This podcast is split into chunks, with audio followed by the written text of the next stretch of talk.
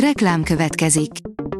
Ezt a műsort a Vodafone Podcast Pioneers sokszínű tartalmakat népszerűsítő programja támogatta, mely segít abban, hogy hosszabb távon és fenntarthatóan működjünk, és minél több emberhez érjenek el azon értékek, amikben hiszünk. Reklám hangzott el.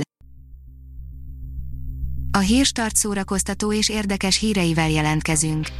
A hírfelolvasónk ma is egy női robothang. Ma május 12-e, Pongrác névnapja van. Táncoló talpak 2, méltó folytatás, írja a Mafab.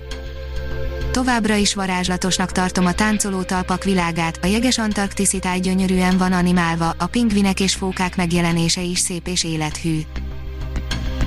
Az elfeledett teátrum Juhász Ferenc sorozata a mezőkövesdi színházról, írja a színház.org. A mezőkövesdi kőszínház történetét eleveníti fel Juhász Ferenc a Gárdonyi Színház blogon, íme az első rész. Az IGN írja, Denis Villeneuve megosztotta az első képet a Dűne egyik leglátványosabbnak ígérkező akció jelenetéből. Paul Atreides első találkozása a homokdűnékkel a Denis Villeneuve által készített dűnéből már láthattunk pár tetszetős képet, ám végre érkezett egy olyan is, amelyen Timothée Chalamet és Josh Brolin karakterét láthatjuk akció közben. A portoldalon olvasható, hogy Betty nem mutat újat az HBO deszkás sorozata. A mozi csatorna a két éve bemutatott, nagy sikert arató Skate Kitchen című film gördeszkás lányait rendelte be sorozatra, de nem rakott alájuk sztorit, csak a már ismert hangulatot. A koncert.hu írja, 60 dal, ami megmentette Bónó életét.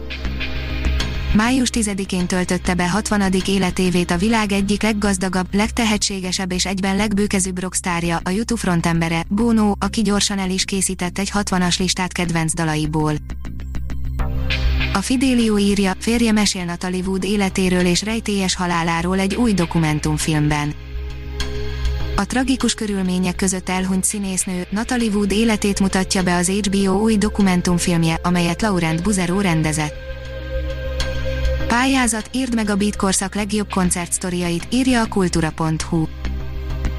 A magyarországi Beat korszak idején esett koncertélmények megírására buzdít pénzdíjas felhívásában az Enka hangfoglaló program, a Hangőr Egyesület és a Volt egyszer egy Beat blog. A Blick oldalon olvasható, hogy Palácsik Lilláék elárulták születendő babájuk nemét. Óriási örömhírrel jelentkezett nemrég Vajna tíme a huga, Palácsik Lilla és férje, Visváder Tamás, akik első közös gyereküket várják, hogy mi lesz a baba neme, arról egy Insta élőben számoltak be a sztárok. A 061 írja, Stephen King újjászületés című regényéből is filmet forgatnak. Stephen King regényei és novellái a 80-as évek eleje óta kedvelt alapanyagai a filmiparnak, az írótollából származó, az utóbbi években született természetfeletti, misztikus kalandok és rémtörténetek pedig úgy tűnik, már elkerülhetetlenül a mozivásznon landolnak. A sorok között írja, karantén interjú Ashley Kerrigennel, az oroszlán árnyékában szerzőjével. Új blogturné indult, amiben a kedvenc szerzőinket kérdeztük a karantén viszontagságairól. Először Esli Kerigennel, az oroszlán árnyékában szerzőjével beszélgettem, aki rengeteg érdekességet elmesélt a hétköznapjairól, de szóba kerültek a könyvei is természetesen, lassan két hónapja, hogy beütött a karantén és a koronavírus járvány. Ha még több hírt szeretne hallani, kérjük, látogassa meg a podcast.hírstart.hu oldalunkat, vagy keressen minket a Spotify csatornánkon. Az elhangzott hírek teljes terjedelemben elérhetőek weboldalunkon is. A hangfelolvasás nem jöhetett volna létre a Google Cloud és a Central Media csoport hírstart fejlesztései nélkül. A hírstart kísérleti adását hallotta, a technológiánkat folyamatosan fejlesztjük. Ha tetszett a hírblokkunk, kérjük, hogy ossza meg ismerőseivel, vagy értékelje közösségi csatornáinkon. Visszajelzése fontos számunkra. Köszönjük, hogy minket hallgatott!